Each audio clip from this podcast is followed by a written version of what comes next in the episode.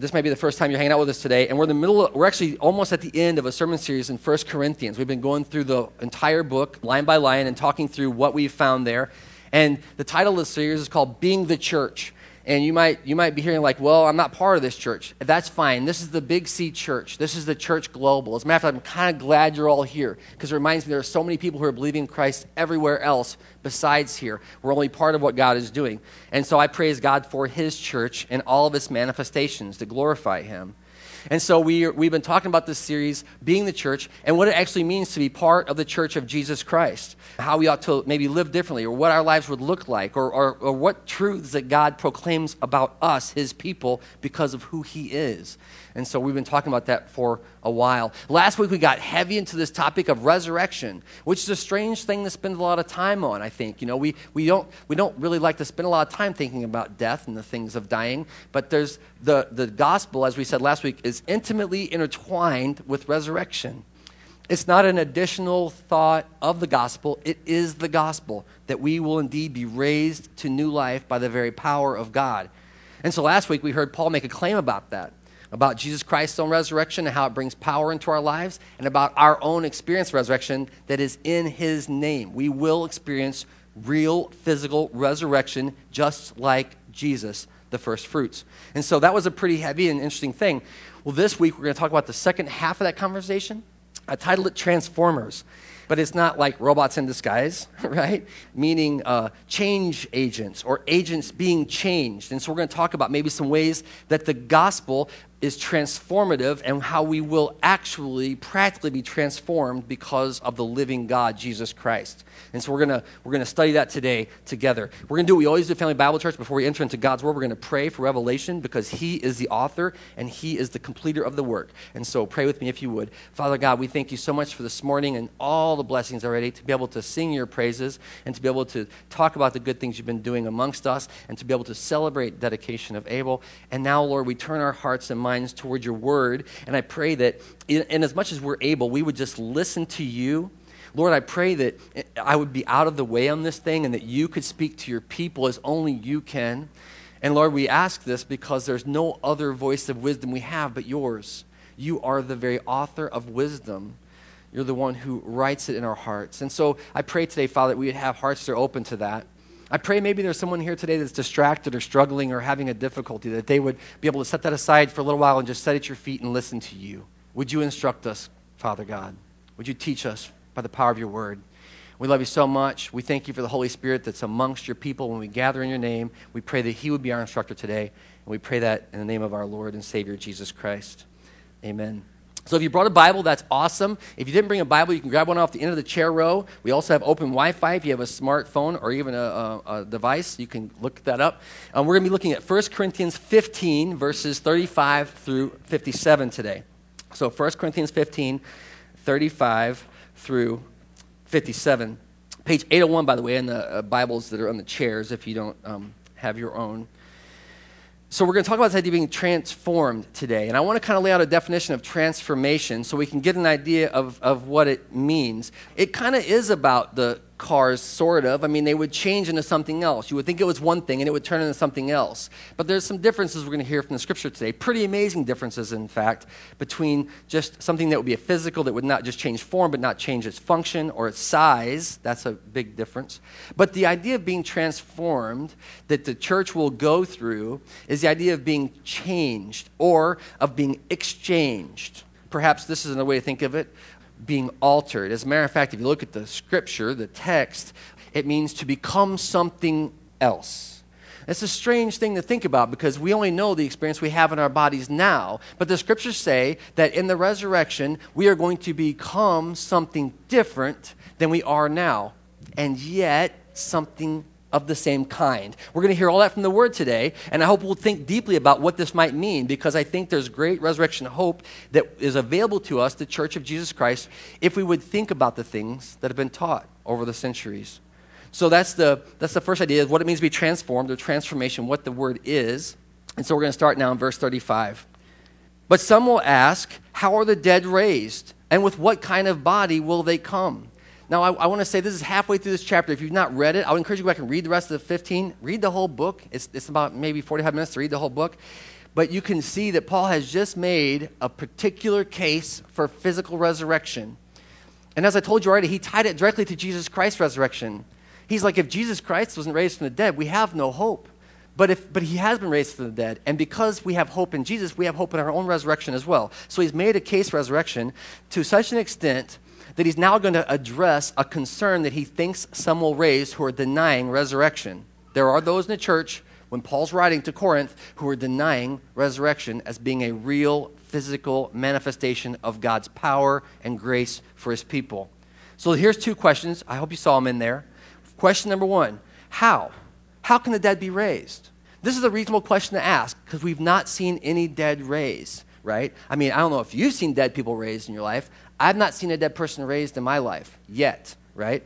But so it's a reasonable question to say, well, how is this going to happen? And then the second very practical question that someone may ask is this What's the body going to be like? I mean, is it going to be like a do over? Is it like this thing but restarted? You get a reboot? Is it like the 99 players in your favorite video game? You know, you hit the button and go again? But with all the same skills and all the same attributes? Maybe you learned a little bit the first time? What kind of body will they come? You might even think, well, that, that, that, that would be a hard question to answer. You know what Paul's going to do? answer it. Paul, by the power of God, is going to answer the two questions that are being asked of him. And he comes and it comes right away here in the second half of this chapter. Okay? So, here's his answer. How foolish. That's the first thing he says. What a silly question to ask. And I'm like, what? It seems like a reasonable question to ask if you ask me. But he says, the word actually means unenlightened. What an unenlightened thing to think how can there, what kind of body will it be? And then he, he talks about, look at the rest of that verse, what you sow does not come to life unless it dies. And so the first thing, right out of the gate, when Paul says, What's this going to be like and how's it going to work? He says, We are transformed through our death. Through our death. And you, I think, What? But he says it right there. What you sow does not come to life unless it first dies. That is what we know to be true. And you're like, well, no, things that are dead are dead, right? But not so. Not so. He's going to talk in a minute about where we see this cycle. But Paul, you can see the word sowing in there. Paul points to a known natural cycle that we all experience of sowing and reaping, of planting and harvesting. And he's like, What a silly question you would ask because you're surrounded with, in a world where things die and come back to life. The, the, oh, the, we see an absence of this in humans, but we see this cycle happen over and over again in our planting. Um, we were pretty amazed last year. I don't know if you had a garden this year or not. Ours didn't do super good this year, right? But what was the funniest thing for us this year is we had a garden. Last year we planted, my wife planted a garden, and one tomato plant survived one, right? But this thing went crazy and it took over the entire garden. It was everywhere. I mean, the neighbors were probably annoyed by it. It, it was out of control, this one tomato plant. And so we had this one successful plant. So this year, she's like, let's plant a little more intentionally. Let's do it. And I tried to help her this year, and we got more planted. But when we showed up to plant the garden, I was amazed to see along the fence line where this monster tomato plant had grown tomato plants. They had planted themselves. I mean, we had done everything we could. We ripped it out by the root and drug it down to the creek and threw it in the creek. You know, we got rid of all that big old ugly mess. And still, some of those seeds from some of that tomato, that tomato plant from the previous season had replanted itself. Now, I'm a bit of a city boy. Apologize for that. But I was amazed. They plant themselves? That's awesome. This is how it ought to be. Well, this is what Paul is referring to. You know, lest you think that we are uh, not obsessed with death in a particular way as a culture, I've, i did a little research because I was curious. And it's expected that this year, in the United States of America alone, we will spend 271 billion with a B dollars on trying to slow or stop our aging. 271 billion dollars. It seems to me that the more money people have, the more interested they are in preserving their life at all costs. How can I live the longest life, the fullest life? Because my biggest fear is that I might one day die. But the Apostle Paul says, How foolish. What you sow does not come to life unless it dies. This is part of what God will use for his plan of restoration and, and um, correction, I guess. Redemption. That's the word I'm looking for. I told you I've had the privilege of doing a few funerals. Not a whole bunch, but I've done a few. And one of the things I often say in a funeral is, May you and I see in death the gate to eternal life. That does not mean we're in a particular hurry to get there, but it means when death comes, we are not afraid because we know this must happen in order that we might truly live. We are resurrection people. My hope is often at a funeral that those who are there who may not be believing the gospel would see in death the gate to eternal life. Sometimes they are the most troubled people in the room because they have no context. This is the end, this is a tragedy. Yet for believers, we see the very gate for eternal life in Jesus Christ, his resurrection from the grave. Uh, we sang a David Crowder song this morning. Uh, I was reminded of another one. He didn't write it, I think he just covered it, but it has this great line Everybody wants to get to heaven, but nobody wants to die. Ever heard that song before? Everybody wants to get to heaven, but nobody wants to die. And, and there's a truth to that. I love that song. You can sing it from your soul. So I have a question. We're transformed through our death. Have you ever seriously and soberly considered your own death as a necessity? That you must surely die. And so, what will that mean? I was reading an article about the, a purpose driven uh, death there was a conference they did where they took that idea of a purpose driven life and they flipped it on its head and said, How about if we had purpose driven deaths? What if we were aiming for something at the end of our lives rather than during our life? What if we were aiming for a hope beyond the grave? How would that change how we live now? Have you ever seriously considered it? So Paul says then, How unenlightened of you. What you sow does not come to life unless it first dies. Now he's going to get into this analogy in full, this idea of sowing and reaping. Look at in verse 37. When you sow, do you not you do not plant the body that will be, but just a seed, perhaps of wheat or something else. But God gives it a body as he determined, and each and to each kind of seed he gives its body. All flesh is not the same. Men have one kind, that's humans, have one kind of flesh, animals another, birds another, and fish another. There are also heavenly bodies and there are earthly bodies, but the splendor of the heavenly bodies is one kind, and the splendor of the earthly bodies is another kind. The sun has one kind of splendor, and the moon another, and the stars another. And the stars all differ from star in splendor. They're different. And so he's making a couple analogies. We're going to unpack this real quick here, but he says that this seed cycle is a normative experience. And the first thing he says here is you only plant a seed. When you have a harvest, you only plant a seed. What's the body going to be like in resurrection? He's comparing it to a seed. You only, he says, you don't plant the body that's going to be, you only plant the seed. And then God, look at what the word says in 38, but God then gives it a body as he determined. And look at the next line there. And each kind of seed, he gives its own body. I want to talk about this for a minute. Um, Mike was saying how uh, it wasn't hard to pray for three hours um, down at uh, um, t- on Tuesday, and uh, I- am with him. I spent most of my day there, but I found myself um, the grass around the uh, the public grass around there was unkept, and I would sit on the grass and I would find myself playing uh, playing with the grass, and I was noticing a couple things. I, have been on this weed kick this year, and I was pulling up weeds. I was thinking about the need to pull weeds out of our life that we don't want, you know. This is as I was praying. I'm just kind of praying and reflecting. But the fascinating thing was, because the grass had been unkept, it had grown tall enough that it had went to seed. And so I began to actually pull up weeds and throw them in the street where they would, must surely die. And then uh, I would take the seed off of the grass and I was putting seed down. The funny thing was, when I said that, someone else was there said, I was doing the same thing.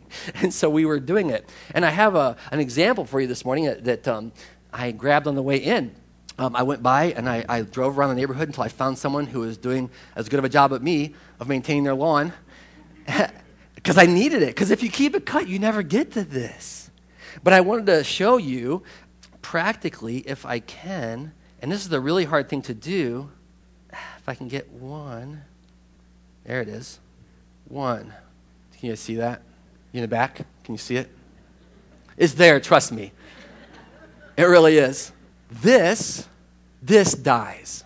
This tiny, tiny thing at the very end of the experience dies and it falls into the ground, and by God's providence and enough time and neglect, this comes up.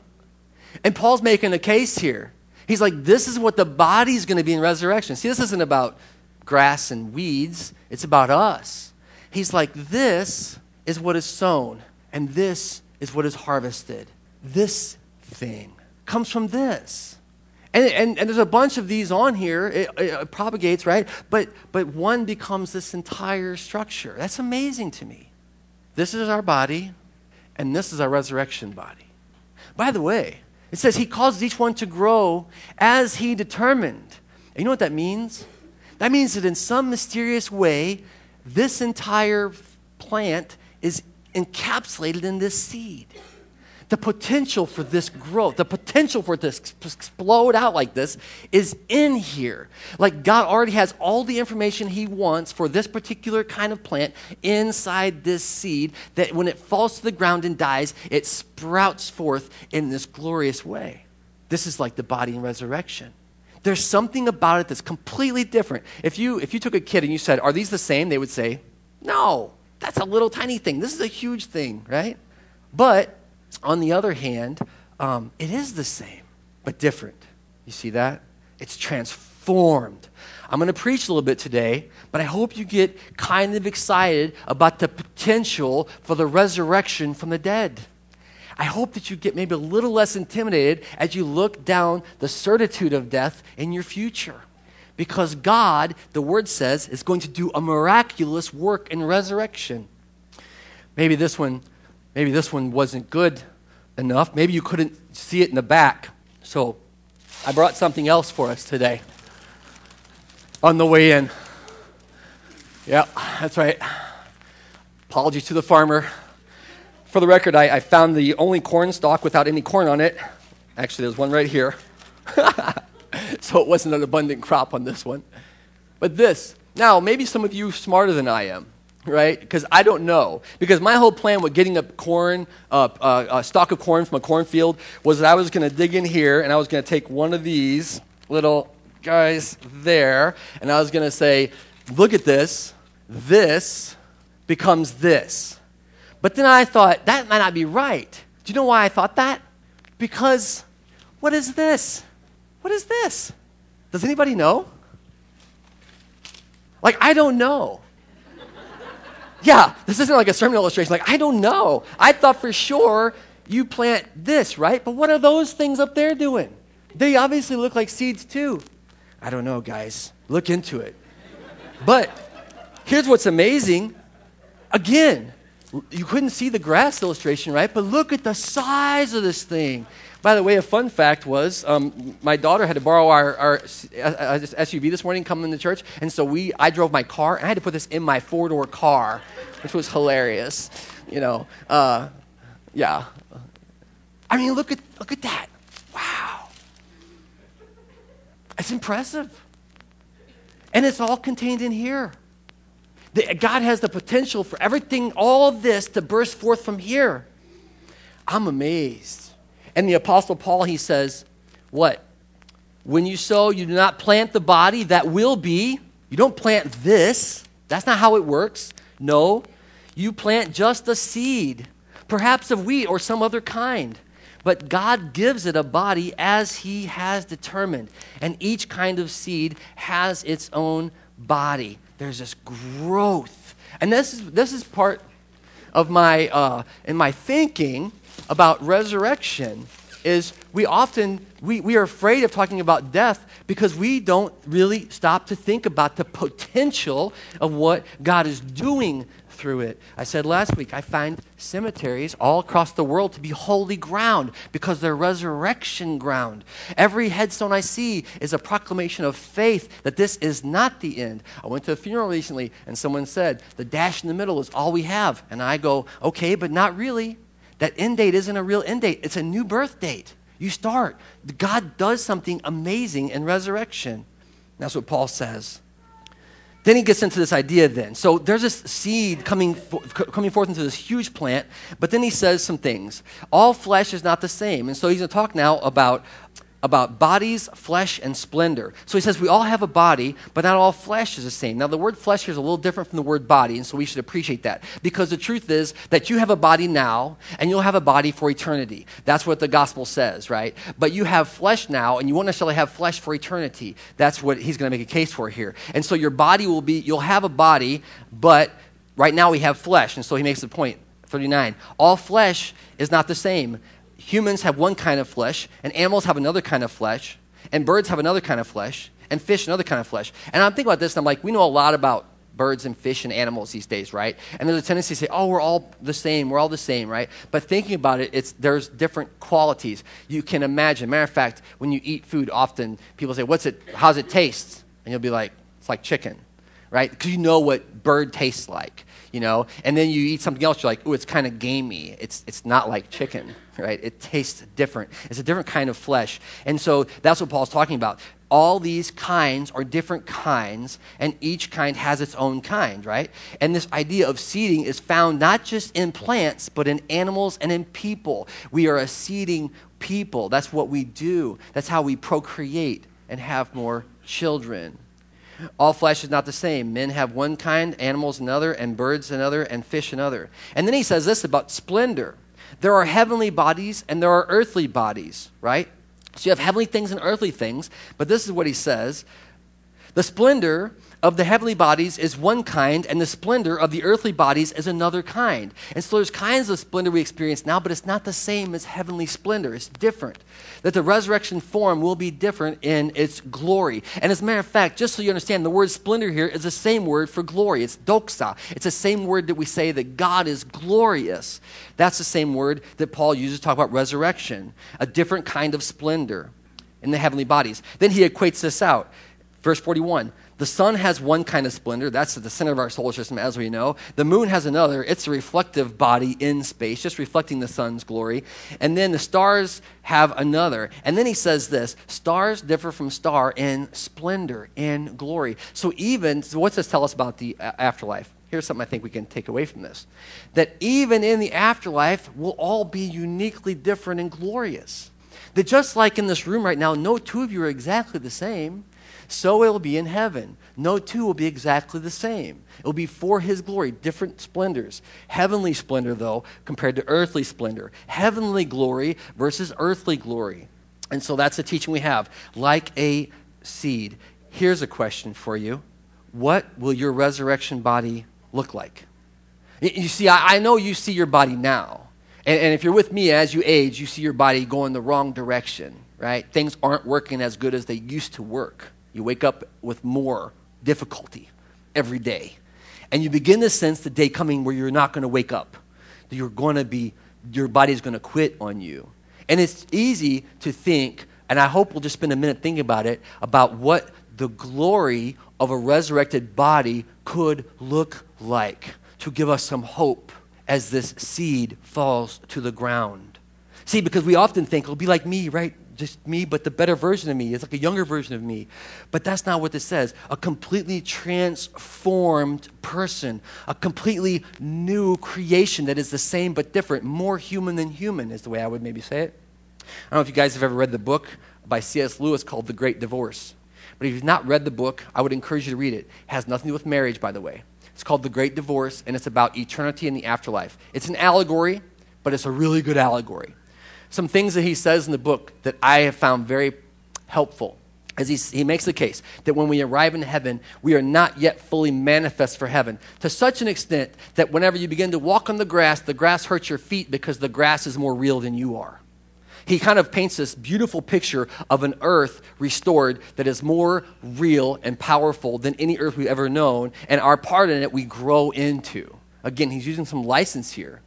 But he talks about the glory and the splendor of the people, and then, of course, about Jesus Christ, who is the light forever, and the people who, who are coming to the mountain to worship him in all of his glory. It's a great and hopeful thought to think what it could look like. And Paul says, you have examples right before you these tiny seeds becoming these glorious, unruly in some cases, plants. So, resurrection, our transformation is like a seed. So, then here's some more things he says in 42 so it will be with the resurrection. You see, he ties it directly in seeds, planting, death, life. So it will be with resurrection from the dead. The body that is sown is perishable, but it is raised imperishable. It is sown in dishonor, but it is raised in glory. It is sown in weakness, but it's raised in power.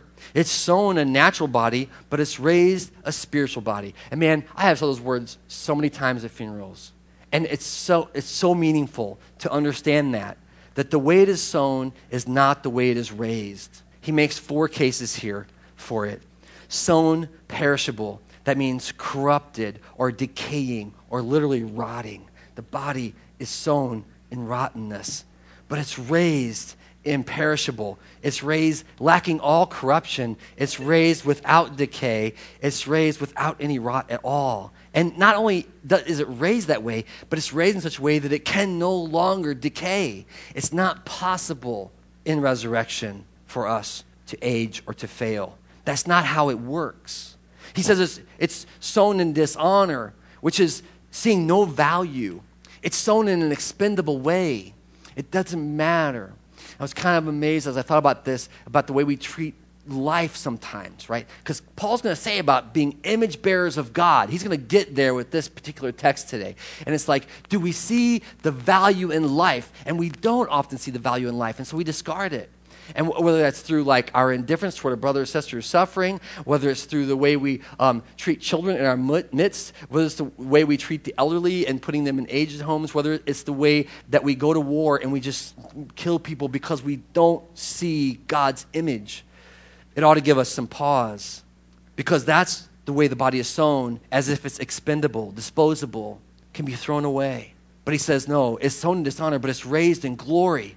And glory means honor, it means splendor, it means of great value. You know, the Hebrew word for this is weight. The, the, the body that's raised has weight. That's why I love the C.S. Lewis application more real than real, more heavy than heavy, more authentic than you've ever known. He says it's, it's sown in weakness. That's having no power, in great illness, in frailty, no longer able to function the way it's supposed to function, the way God designed it to function. That's how it's sown. But how's it raised? In power, in might, in ability, in energy. The word is dynamite. Like it just, it just explodes forth the way it's raised. One of the things, church, I get so hopeful about, and I hope you do too, there's two times, two times that give me great hope. And, and the one is when Jesus calls Lazarus out of the tomb and he just says, Come out. And in a moment, he comes out of the tomb. Dead men walking. That's why I said, I've never seen it, but it's happened right? But the other time we know is what? Jesus on the cross, and he says, Tetelestai, it is finished, and he gives up his spirit and breathes his last. And then Joseph of Arimathea goes and takes his body down with Nicodemus, and they take him, they put him in the thing, and they decorate, it, they get him off there for the Sabbath. And they're going to wait, and they want it to be, they don't want to be dishonored anymore. He's been dishonored enough already. And then from the moment of dishonor in the grave, all of a sudden, three days later, he's gone. Because why? The father said, Wake up. Jesus took up his garment again, right? This is the hope of resurrection. So, sown in weakness, listen to me, and raised in power. That ought to get you a little excited. Jesus was raised not in a wimpish way, but with great authority, a bursting forth, a grave that could not contain him, dynamite. That's what Paul says about our resurrection bodies, called out the fourth, then, sown natural. That's sensuous or carnal or in our fleshliness, the kind of meat, you know, the, the way we are. It can mean in, in, our, in our sinfulness, but raised spiritual. That's ethereal, supernatural, or holy wind inspired. You know, one of the great blessings, and you have this too, right? You sit and you spend time with God. What does God say about the Holy Spirit? The Holy Spirit goes wherever He wants. It's like the wind. You don't know which way it's coming from, which way it goes. It just goes. Have you ever seen a field full of crops and the crops are just moving around like this, just the wind swirling and going over in straight line winds? It's wherever it wants to go. And that's what God says about Himself. And it says that's how we're going to be raised in spiritual ways, not natural fleshly ways, but in spiritual realities as the Lord leads. I said you can experience it. I remember I was sitting and I was praying, and I was praying, you know, God, do your will, and this is you. You got to work, you got to do your work, and all of a sudden the wind just blows around you, and you're like, yeah. That's how it is. God moves where He wants, He does what He wants. He can't be constrained, He can't be contained. This is the Holy Spirit moving. Then Paul goes on, then he says, um, let's see where we're at here. Yeah, if there is a natural body, there is also a spiritual body. And this is the last point he's going to make here on this section. He says that your physical form is a sign towards your coming spiritual form. Eh, what? He says, this, this read it again. I went way too far back. Here we go. If there is a natural body, that's a fleshly body, there is also a spiritual body. He connects those two thoughts. There must be. Um, I remember I was talking to people about the afterlife, and people go, Man, you don't know. I don't know. You're all just making this stuff up. Like you're hoping it's there, but you don't know if it's there. And here's a question that I've asked people, and I really wonder about What do you think about this life now? Like, did you think this up? Was this your good idea? How about being born? Do you remember, do you remember wanting to be born? Do you, remember, do you remember knowing before you were birthed into this world that you were gumming? I don't. I didn't think up any of this stuff. This is the gift to us. And Paul says this gift to us, this sowing and reaping cycles, these things that we see, are instituted by God to teach us about the life that's coming and his full redemption in the gospel. He's like, this is a sign of the age to come. So your very created nature points you towards something greater than you currently are. This is one problem materialists have, by the way, because they work really hard to try to justify a, a, living a, a worthy life now when there's nothing after this but material, if that's all there is. But I sense that they sense there's more. There's something more. I can't imagine how they can put that nagging suspicion to bed. No, we are made for more than this. The natural body gives proof that there's a spiritual body coming. Remember your best days? Like your best days on earth? Paul makes a case here that the best days on earth will be nothing compared to the worst days in heaven. Like, it's going to be a different experience. Indeed, it's our resurrection hope. Picking up then in verse 45 So it is written, the first Adam became a living being, and the last Adam a life giving spirit. The spiritual did not come first, but the natural, and after that, the spiritual. And so the next thing is transformation. We are transformed. Oh, I missed that one. Sorry about that. Oh, I missed that one too. I'm doing great, y'all. Immortal, glorious, powerful, spiritual, if you want to fill in the blanks, life giving spirit. We are transformed by a life giving spirit. he makes the case here about the first Adam. The first Adam was given a soul. That means he breathed here on earth. He had breath in his lungs. Remember, God breathed into his nostrils when he created him, and he was given life. But he says the second Adam, and we can infer that he means Jesus Christ, is the life giving spirit. He's the one that breathes true life into our true lungs. He's the one that awakens us to the kingdom that is coming. The spiritual did not come first, Paul says, but the natural, and after that, the spiritual came. So it's the, the beginning of things in a natural aspect that awakens us to a spiritual reality. And by the way, for some of us, it takes some time. Because when you're young, you can think this is all there is. And then as you age, you're like, this can't be all there is. There's got to be more to life than this. I was talking to a friend of mine, and they were saying that uh, they were going through a midlife crisis. I'm like, why? And they're like, I just can't stand it. This can't be what it's all about. You get to a point in your life where you're like, this ha- there has to be more. There has to be more. That's the awakening to the spiritual reality that the natural life precedes. So we have this opportunity then to be transformed by a life giving spirit. A life giving spirit. It means a creative spirit that dwells in us and manifests glory from us, like from inside of us. Um, I love the idea of life actually is the same root word as zoo. So, like going to the zoo, like every form of life is in a zoo. That's the goal of a zoo usually. And, um, and that, that God is calling forth from our very natural, sinful, carnal bodies, like this glorious creation, this new life through the life giving spirit. 47. The first man was the dust of the earth, and the second man was from heaven. As was the earthly man, so are those who are of the earth, meaning we're made in the same way. We are made in the same seed. And as is the heavenly man, hear the word, so also are those who are of heaven, heavenly seed. This is what we talk about being born again, born of the Spirit, because it's about that new birth in Christ that awakens us to the reality, the promise that is coming. As a matter of fact, the word says the Holy Spirit is an anchor in eternity for us, that we can be sure of the things that we hope for. that we know in this life that God is bringing about the next life, a full redemption and a resurrection. Just like it is with the earthly man, so it is with those from earth. And just like it is with the heavenly man, so it is with those from heaven. And here's where I told you it's going to come to. Paul's going to come around to the image of God. And just as we are born in the likeness, that's the image of an earthly man, so shall we bear the likeness of the man from heaven. Look at what the word says of the earthly man and of the man from heaven. We begin to bear his image. This is a transformative experience, knowing Jesus. We have this opportunity in this life to come to know Him and to be born of His will. And when we are, we begin to see glimpses of glory. We begin to be called into a higher purpose. We begin to be awakened from our boring earthly lives into an eternal reality. This is what Paul says resurrection is like. This is where we're leaning toward, right? Verse 50 then I declare to you, brothers, that flesh and blood cannot inherit the kingdom of God, nor does the perishable inherit the imperishable.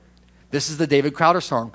Everybody wants to go to heaven, nobody wants to die. Paul says here exclusively, you cannot inherit the kingdom in flesh and blood. What he's saying is, we are not wearing the right clothes. And so we are transformed so we can inherit God's kingdom. This is why we say we hope we see in death the gate to eternal life because being rightly clothed in Christ, we are invited to resurrection with Him forever. Our gift of salvation that He brought that we didn't deserve. So it's, it's as if you're wearing the wrong clothes right now. And you might like your clothes. Maybe your clothes, you know, you feel like yours is, your clothes are pretty good, you know. Maybe you got a four pack or a six pack or an eight pack or a keg. I don't know what you got, right? Maybe you got the hair you wanted the, the body you wanted, you know, the legs you wanted, those thighs, those, those you know, whatever calves, the, the shoes y'all women wear, which is crazy. I would never wear. What are you doing? Those shoes. Maybe you got what you wanted, but maybe, maybe you didn't. Maybe like, that ain't what I wanted. I wanted that other outfit. Listen, none of these outfits are fit for heaven. It says what? You, uh, it's not fit for God's kingdom, but rather only being dressed right, being clothed in righteousness is being dressed for his kingdom, being born and recreated in his image is being fit for his kingdom. I declare to you, brothers and sisters, that flesh and blood cannot inherit the kingdom of God, no matter how good it is, nor can the perishable inherit the imperishable. And then this is our key verse actually for the whole thing today. He says this Listen, I'm going to tell you a mystery. We will not all sleep, but we'll all be changed. In a flash, in the twinkling of an eye, at the last trumpet. For the trumpet will sound, and the dead will be raised imperishable, and we will be changed, transformed. Paul's like, listen, lean into me. I'm going to tell you a secret. We're not all going to sleep, but we're all going to live. We're all going to be raised. And here it is. We are transformed in an instant, in a moment, in a holy moment. Celebrating uh, Abel's dedication today and thinking through God's gift of life. And I was telling someone there's two moments of holiness that I've experienced profound holiness. And it's to be in the room when a baby's born. If you ever get a chance, be there. Just saying, if you ever get a chance, be there. Find a way, get in. It's holy. You guys act like I'm a creeper, you know, just no sneak in. I mean, you gotta ask permission. But if they're gonna let you in, yeah, check it out. Because it's not what you think. It's like the air gets sucked out of the room. It's holy. It's different. And you know what else I've had experience?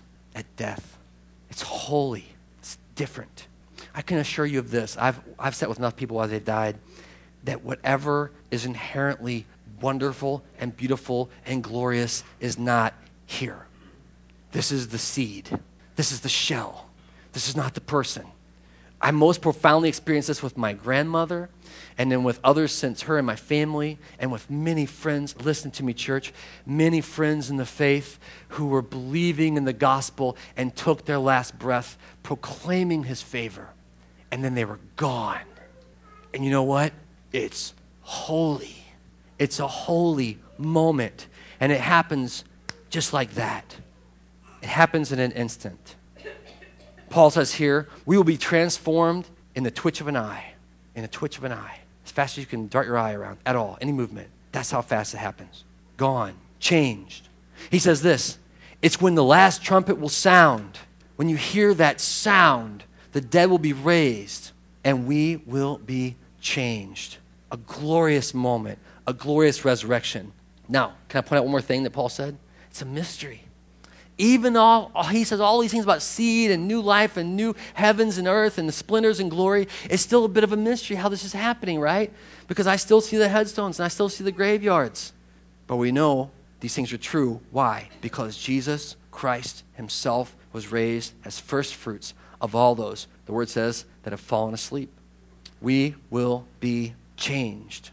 Verse 53 because the perishable must clothe itself with imperishable, and the mortal must clothe itself with immortality.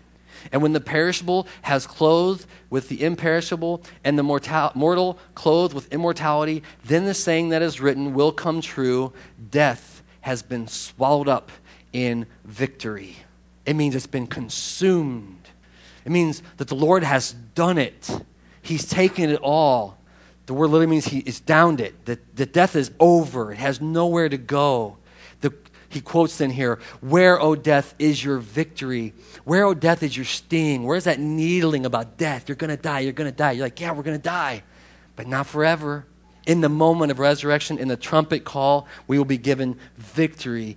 The sting of death is sin, and the power of sin is the law, the rules, all the brokenness. That's where the power of death comes from. But this is what Paul says. But thanks be to God, He gives us the victory through our Lord Jesus Christ. And that's the last point. We are transformed in victory through Jesus. I want to say this. This is the moment, this is the gospel moment. You know, often we tell our stories and we say, oh, man, I, you know, I've always believed. I've had some friends say, I've always believed in Jesus. I was raised in the church. I've always believed in Jesus. And I've had some other friends say, man, I lived a bad, a crazy life and I was broken and all this and I was far from God and God saved me. And we tell that story as if it's the high mark of our Christian faith. We act like that's the moment back there. Have you had that experience? You're like, but now I'm in this space. I don't know what's, but back there, boy, that was fun. But now, what's happening now? But let me tell you something the victory in Jesus Christ is found after the grave. You think the moment of salvation was cool for you? Wait till the moment of resurrection. Wait till the moment of hearing the trumpet sound. Wait till the moment of hearing the voice of the one who loves us saying, Come out, come out. Wait till the moment that our enemy is defeated, not only in, uh, in fact, but in reality. Raised to new life, church. This is the gospel proclamation that we are given victory through Jesus himself. I love that Paul says, Thanks be to God who is the victory for us through the Lord Jesus Christ. And I wonder, do you have victory? I mean, in spite of everything else going on in your life, do you have a victory in Jesus? Do you know that it's not what has been or what is, but what is coming? Like the reality is that that's the moment. He is saving us, He is redeeming us. After making the case that the resurrection is tied intimately to the gospel, Paul says, and this is the moment of success when the dead have been raised and the kingdom has come and we are born with God. Um, this is what we have a cross. This is why we have a cross. Because in the cross, He purchased forgiveness of our sins. Oh, death, where is your power? Where is your sting? Because Jesus has made a way that our sin can be forgiven. I hope you know that today. I know most of you do. I hope you believe that today. I hope maybe you just get tired of carrying around your sin burden. You're like, you know what? I don't know, but I'm tired of carrying it. And you just say, Jesus, will you take that for me? Just take my sin burden from me. He did everything on the cross that we could be free, and He did everything in resurrection to assure our rebirth to new life. I hope you're looking forward to that. I really do. I hope it's something that drives your everyday decisions. That's not just a theory like, yeah, yeah, yeah, I'll be raised from the dead, but you're going to be like, I'm going to be raised from the dead. Like this body's passing away, but something better is coming. Like God's kingdom is coming. I hope you have that sense. And I hope that we can rightly honor God by glorifying Him for all He has done in the great gospel of Jesus Christ. I'm going to ask you to pray with me if you would. Father God, we thank you so much for this day and for this amazing teaching from your word about um, this condition we find ourselves in. And Father, I know that in a room, when we're gathered like this, that there are blessings and struggles, that there are people who are just praising you for all the good you're doing, and there are people who are just feeling completely left out of your kingdom promises. I pray, Father God, that this morning we would have an awakening to the kingdom promises for all of us. I pray, Lord, that maybe no matter how good we think our lives are going, it's nothing compared to the glory of being with you forever. And then I pray, Father, no matter how bad things seem to be going, no matter how weak or broken things we're feeling right now, that there's always a hope of resurrection and redemption in the name of Jesus Christ. May we lean into that today, Father. May we know you and know our Savior and Lord Jesus Christ more intimately. We love you so much. We thank you for the cross that makes our relationship with you possible. And we thank you for your Holy Spirit that teaches us and compels us toward faith. Oh Lord, help us to believe today and glorify you. Pray it in Jesus' name. Amen.